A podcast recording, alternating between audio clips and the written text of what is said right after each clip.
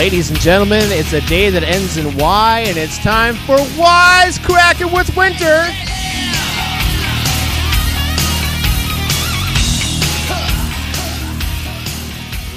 Welcome back to the Funhouse, everybody. I bet you're wondering, Mike, are you going to do the same old show? Are you going to do the same old show where you're talking about what you don't like, Yeah, arguing with political slash producer Paul, or bringing Victoria in? yeah.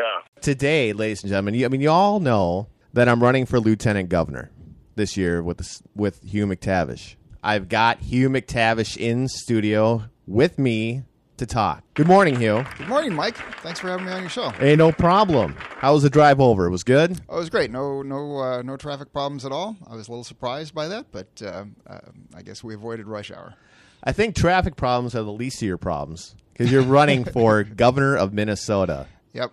Now that's taking a big bite out of the apple. I mean, why run for governor? That's what I'd like to know. Well, I first started thinking about running for governor because of the lockdowns. I was so upset about the lockdowns, so convinced that it was a massive mistake, that the, the harm from the harm for, to our children from kicking them out of school, the harm of increased depression uh, that we were going to have from this, the harm even of deaths from increased suicides and drug overdose deaths, and the harm to small business owners, restaurant owners, and other small business owners who whose businesses were destroyed, and the workers we threw out of, out of work. I was so convinced the harms exceed, would exceed the benefits. It seemed obvious to me that they would. So I um, that's I first started thinking about about running as a result of that. Really, I'm running to promote my idea of jury democracy. Jury democracy is an idea I had originally had 25 years ago, and I thought I'll write a book about this someday and hopefully get this out into public discussion and and and uh, and maybe get politicians to implement it. then it kind of occurred to me during this campaign that nobody reads books anymore, and uh, a better way to get it into public discussion would be to run for office and force it into the discussion in the in the, in the campaign. So that's that's the primary reason I'm running is to promote jury democracy. And what is jury democracy? Jury democracy is my idea that we have a statistically valid sample of the population, valid of all of all registered voters, 500 people or more. Actually, 400 or more, you have a, a uh, margin of error of five percent compared if you'd called the entire population. So 500 people or more come to the state capitol, listen to the arguments and evidence for and against a particular bill or proposal sit like a jury and listen listen to that actually read the bill which our legislators often do not have time to do break into smaller groups of 12 and talk about it with each other deliberate explain to the to the other jurors how you're going to vote and how you think they ought to vote on this and then take a secret ballot vote and I would amend the state constitution ultimately to require that every bill to be passed has to pass a citizen jury like that. And we can use it. We can introduce bill, proposals originally to the jury. We can have them handle things after they've passed the legislature, and we can do it for regulatory decisions in the executive branch as well. That's a mouthful. Yep. That is a lot for people to swallow. So you said you came up with the idea 25 years ago, right?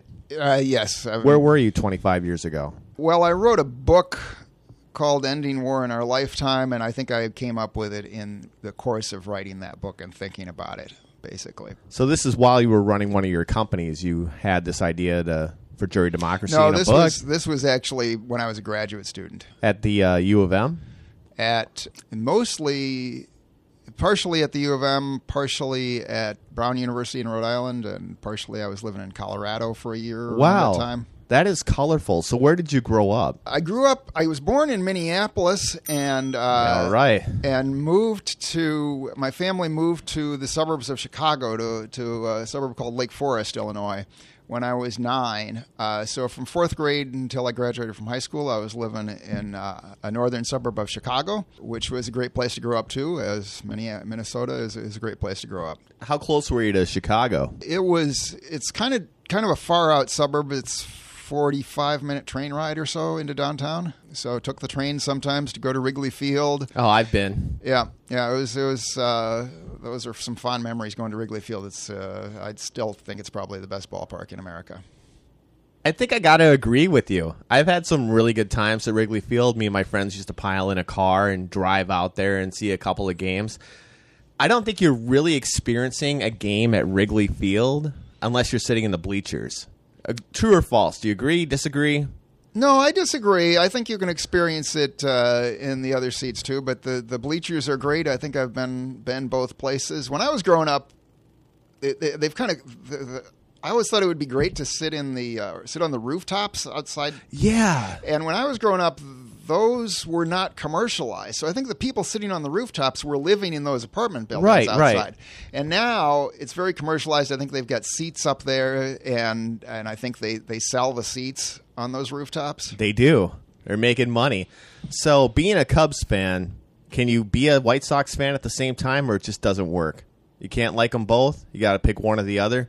I think I, I kind of have fond feelings for both of them. No, I think there's there's plenty of Chicagoans who like who like both of them, but there's also plenty who hate the other. Yeah, I never quite understood that. I have friends from Chicago, and they happen to be Cubs fans. And I ask them if they ever cheer for the White Sox, and it's always a firm no. Nope. Really? Nope. I don't cheer for anything on the South Side. I don't like the South Side. I don't cheer for the White Sox. It's Cubs only, and that's it. You can't cheer for both. Yeah. That's what I've been told. My brother-in-law is a White Sox fan and and uh, and hates the Cub. Got a good friend who's a Cubs fan first, but likes the White Sox too. My sister is probably a Cubs fan first, but likes the White Sox too. Moving, where did you go to high school then? So I went to high school in Lake Forest High School. Lake- Okay. Lake Forest Scouts, What year did you graduate? 1980. Nice. That was a good time for music in America. It was just a good time it in was, America. wasn't it? It was a great time for music in America. Yeah, yeah. What were you into back then? Do you remember? trying to figure out how to get girls without any success, and uh, played football and ba- tennis and baseball. Wow, three sport athlete. Well, I didn't.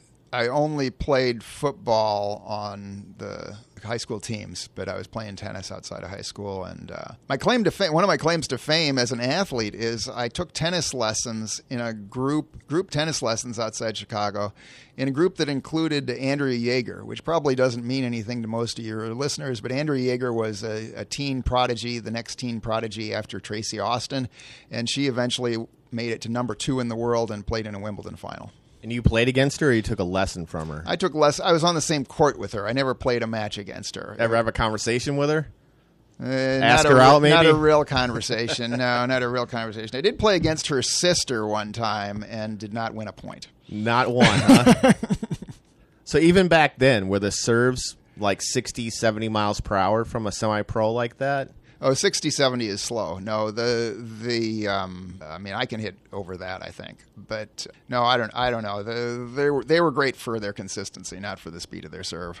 Does it take time to get used to something like that with a ball coming at you? I mean, I played high school baseball and I, I faced pitchers that could throw in the 80s. Yeah, I think you can. I think you do get used to it. Actually, I've played I've played tennis matches against people who serve unbelievably, and the first couple of games, you're like, God, I'm never going to touch a touch a serve. He's gonna he's gonna ace me every point.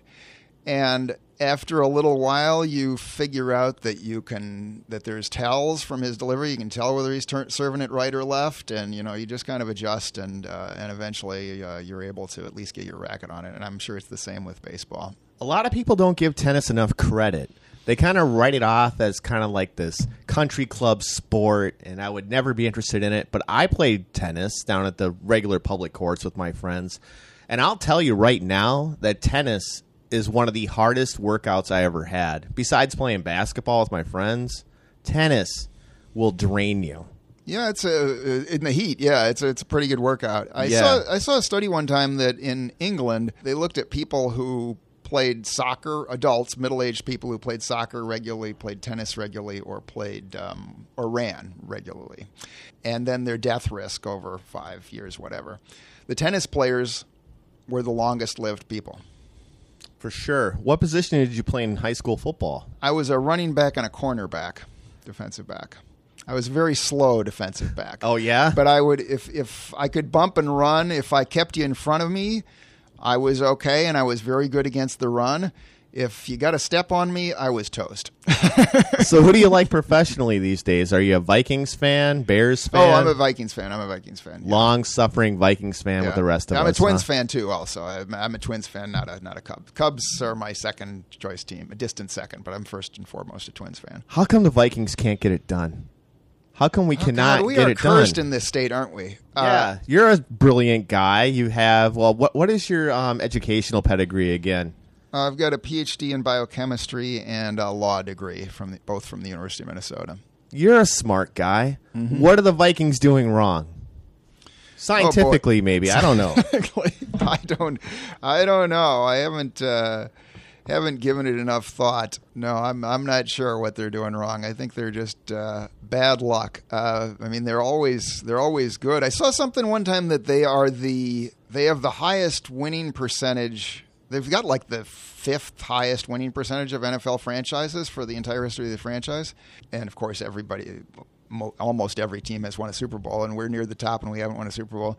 And it's the highest winning percentage of any franchise in any sport that's never won the championship. God, do you think they're just in it for the money and they don't really care if they win a Super Bowl as a business, as a corporation, like the Vikings? Oh, Corp. that's up to the owners. I um, no, I think Zygi Wilfs, the Wilfs seem to really want to win. The Pohlads may be a little less so with the Twins, but I think the Pohlads want to win too, and they're they're not willing to lose money, but they're willing to spend some money to try to win.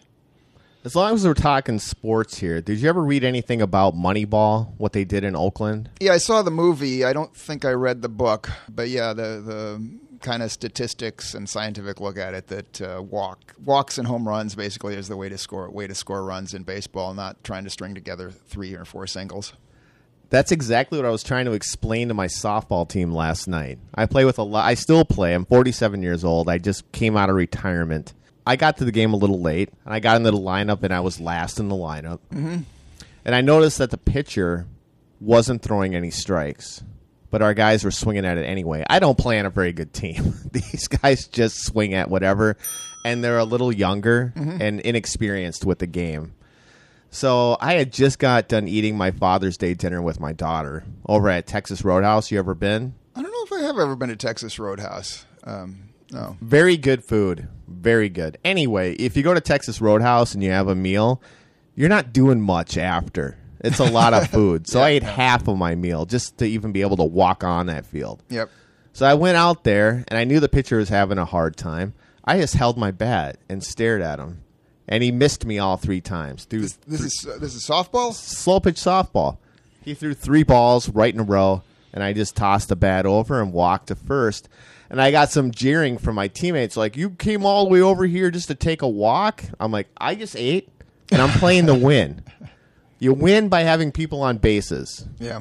So, with that being said, do you think the Twins are taking a Moneyball approach with just stats? Yeah, I think they, Like that. to a significant extent. uh, They they um, you know a few years ago they set the all time record for most home runs by a team in a season. So they seem Right. to be focusing on home runs, which I guess statistically is probably the way to go. I don't like it. I think that's a boring.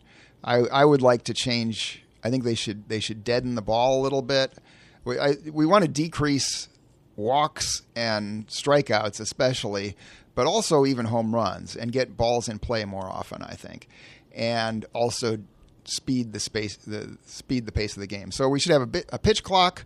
We should have a robo ump that calls the balls strikes balls and strikes automatically. And we should I think we should deaden the ball a bit to decrease home runs and to compensate that and and move the pitcher's mound back a little bit to make it easier to uh, to make contact, to give batters a little more time to react and make it a little easier to make contact, with the goal of getting balls in play a lot more often and a lot faster, a lot, a lot faster space, a faster pace.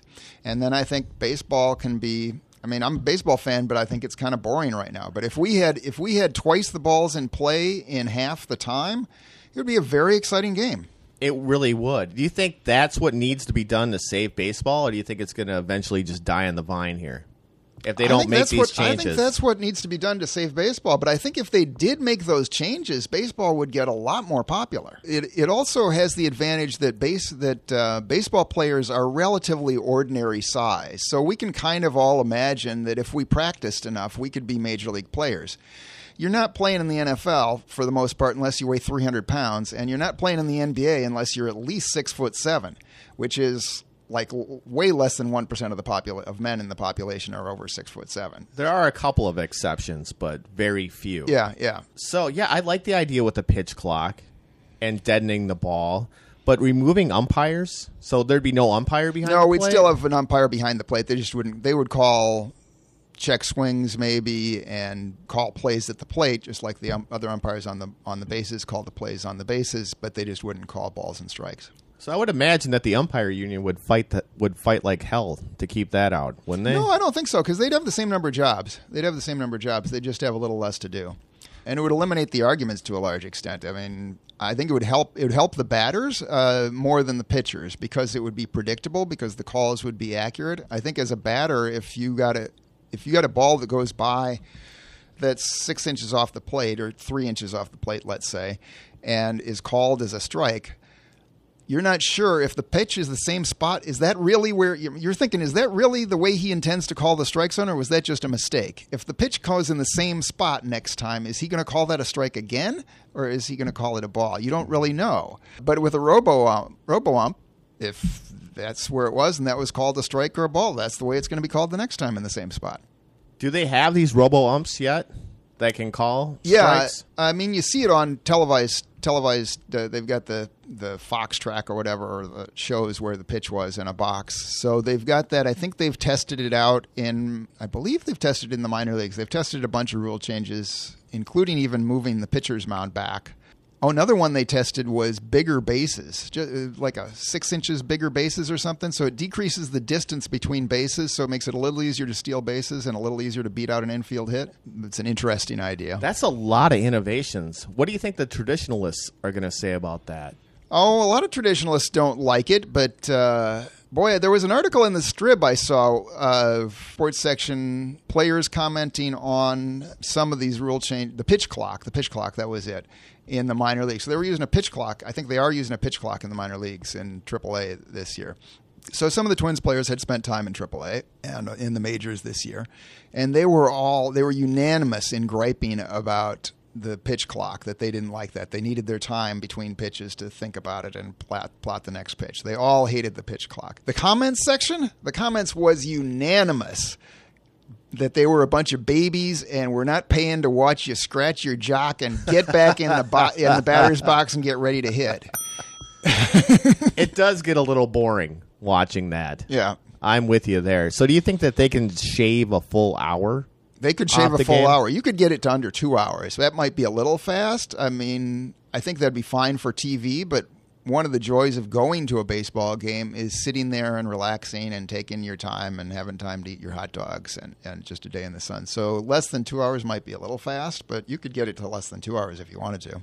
Plus, they don't want to lose money on concessions either. Yeah, yeah. That at that last hour is when there's a lot of people that are drunk and they start buying beers and whatnot, and the and the team is making money. But I like those ideas for sure. Tell me a little bit about your parents. What did they do? My dad was a was a lawyer uh, for a uh, municipal bond company in Chicago called John Nuveen, which incidentally I see ads for John for Nuveen on baseball stadiums around the country.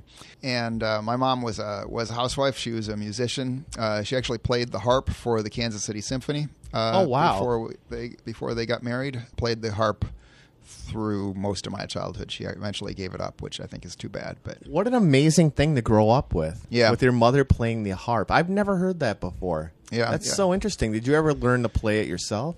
No, I I pl- I learned. We all learned something. My sisters learned the violin and piano, and I was learning the cello when I was a kid. And then I wanted to quit to focus my full efforts on baseball. Yeah. my mom uh, let me quit, and she told she's told me that that was one of her biggest regrets in life was letting me quit the cello. How many siblings do you have? Two two sisters. What do they think of all this? You running for governor? They're not giving me any money for the campaign, so they're What? cheapskates. I'm kind of ticked off about that. I don't know what they think exactly. I think they think it's fine. They, my one sister told me she'd be peeing in her pants if she had to appear in public uh, at a campaign uh, like I'm doing. But I think that I think it's fine anyway. I think they think it's fine.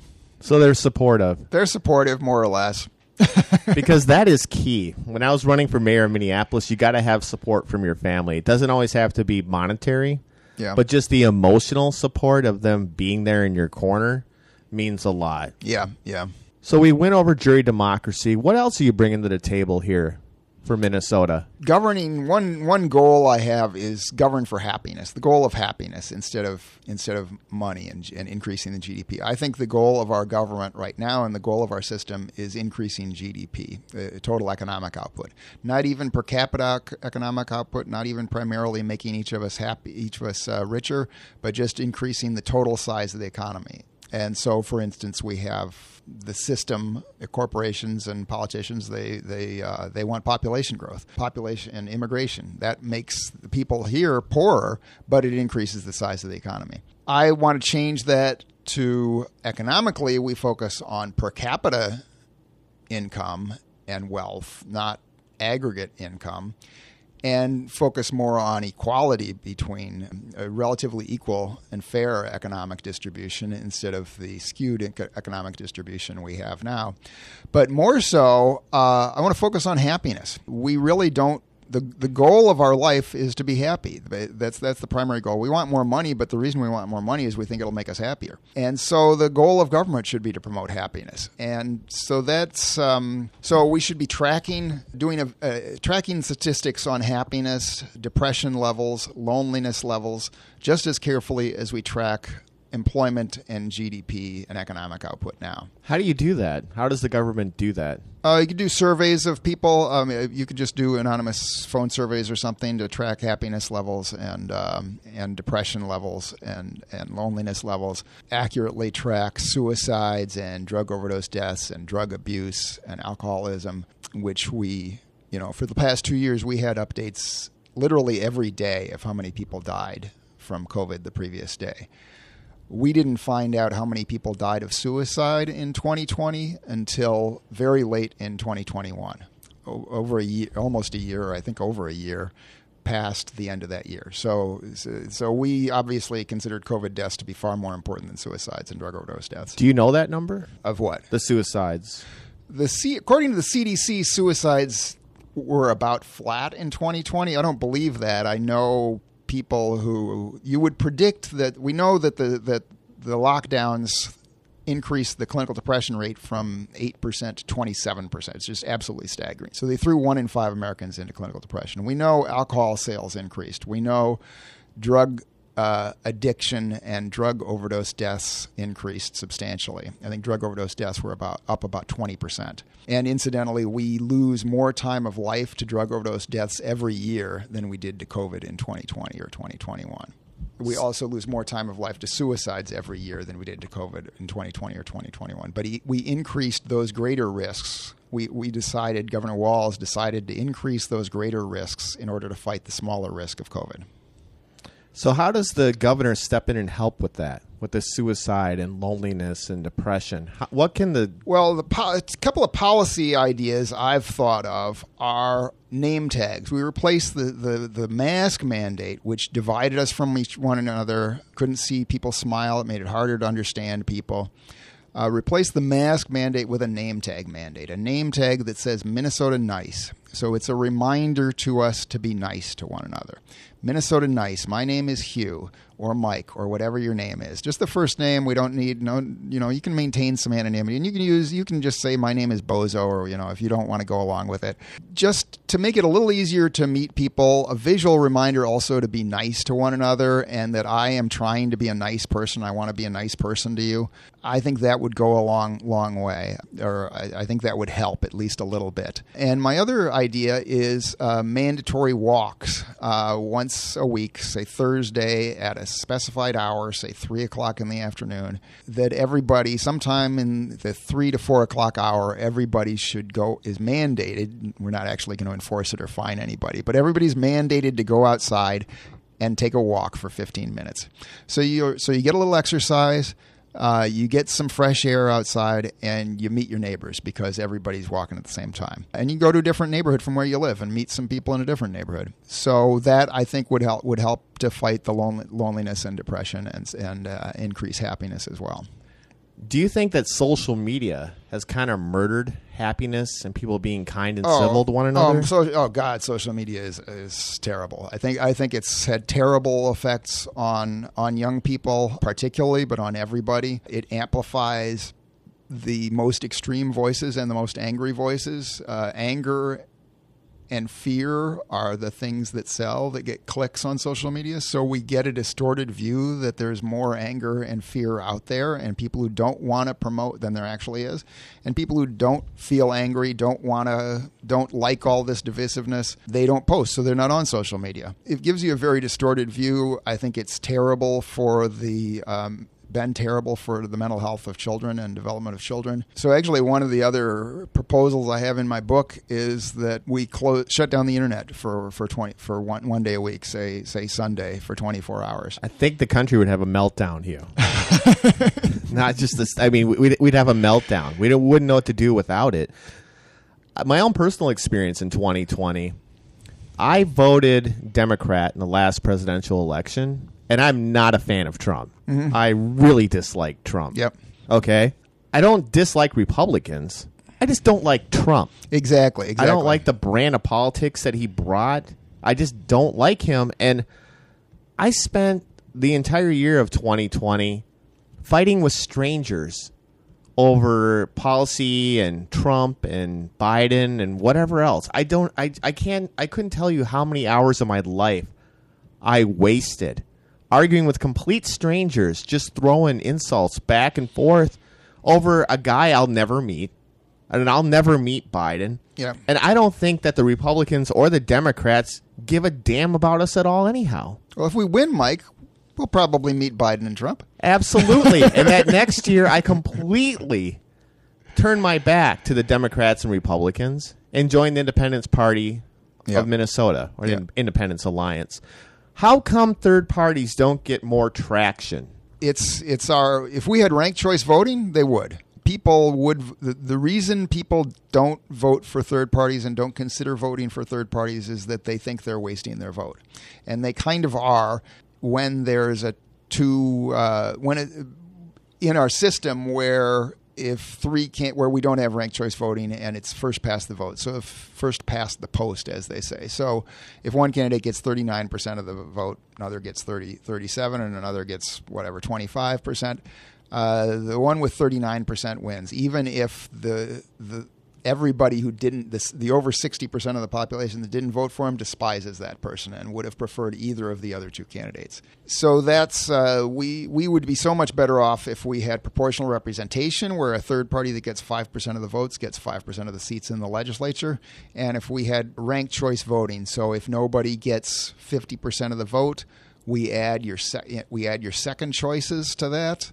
until and if that if you no still with the second choice votes added to the first choice votes still nobody's at for 50% then you add the third choice votes until somebody gets 50% of the vote. So you get the candidate who is most acceptable to everybody. We would uh, we would be so much better off if we had that and I, I support that concept of ranked choice voting. I think we should expand it to the entire state uh, in all elections and to the entire country in all elections. It worked great in Minneapolis when I ran last year. Did you have ranked choice voting? It was ranked race? choice, Okay. yeah. Yeah. Many people ranked me third, Okay. their third choice. Yeah. Which I'll take as a complete unknown. Yeah. I still managed to get third, a lot of third place votes. Yeah. Great. Good for you. Who, who do you think is standing in the way of this from well, us the two going parties, nationally? the two parties, the Republicans and Democrats, benefit from this system. The Republicans, especially, the Democrats, I think, ought to go with with ranked choice voting. They would. The third party can third parties, moderates and Greens, for instance, would more would be more acceptable to Democrats and would basically share a lot of the same goals. So I think the Democrats actually ought to support third uh, ranked choice voting and uh, proportional representation. But certainly the Republicans, and to a lesser extent the Democrats, they benefit from the current system. And kind of any, by definition, really, any politician who's been elected, and they're the ones writing the laws and making the policies, they got elected under the current system. Why would they want to change the system? I really wish they would. Yeah. I think we'd have a, a more fair democracy if we did. Yeah. So. There's going to be a couple of debates, I would imagine, this season Mm-hmm. between the candidates for governor. How do you get into that debate? I think we need to get to 5%, ten percent of the poll in the polls, and then they'll they'll add us to the debate. I would I would hope we can host our own debates. I I intend to host a a governors forum with my jury system where we have a statistically valid sample of all registered voters, 400 or so, invite myself and the two major party candidates. And uh, we each get relatively unlimited time to explain why we think voters should vote for us, an hour perhaps and voters get to ask us questions. They may maybe get to have some one-on-one conversations with us and get to know each other, know us, and then they they uh, and then I think they can talk to each other a bit, deliberate for a bit about uh, about their choices, and then then vote vote for us in ranked choice voting. So I'd intend to host a forum like that, a, demonstration of jury democracy in a way, and a demonstration that I think the voters, once they know what I stand for and and uh, know me, I think they'll prefer me. I think as the number one choice, even they'll I'll, I'll win that. I, I, certainly by ranked choice voting, I would win that. Oh, I think you will too, most yeah. definitely. So it's just like a town hall, yeah, but they get to vote. Yep. I think Minnesotans could really get behind that. So, how do people get your book?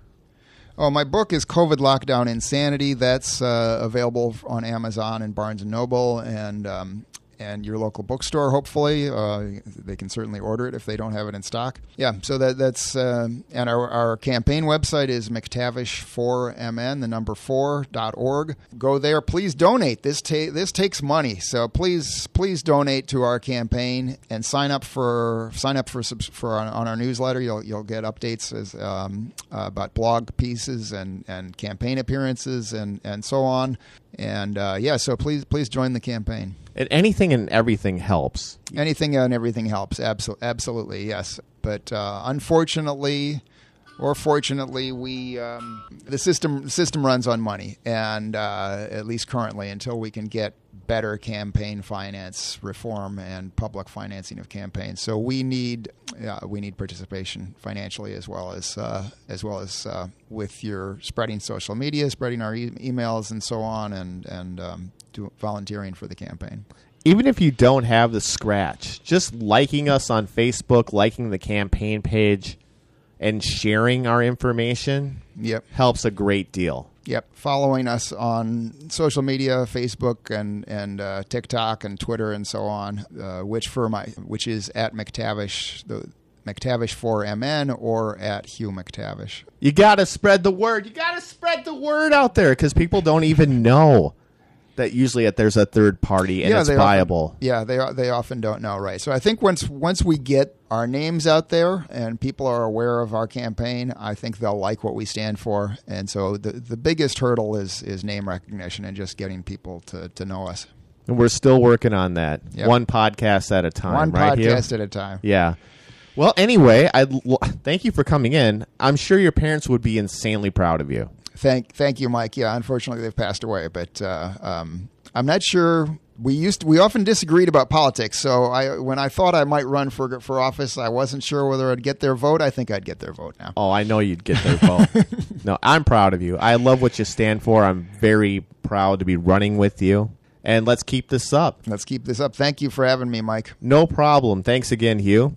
Um, hey, don't forget to like and rate us on iTunes if you enjoyed this episode of Wise Wisecracking with Winter. You can also reach out on Facebook to our Wisecracker with Winter like page or Twitter or Instagram. We're everywhere. Show some support for the Ind- Independence Alliance Party of Minnesota, please, and keep on listening. I'll talk to you guys later. Goodbye.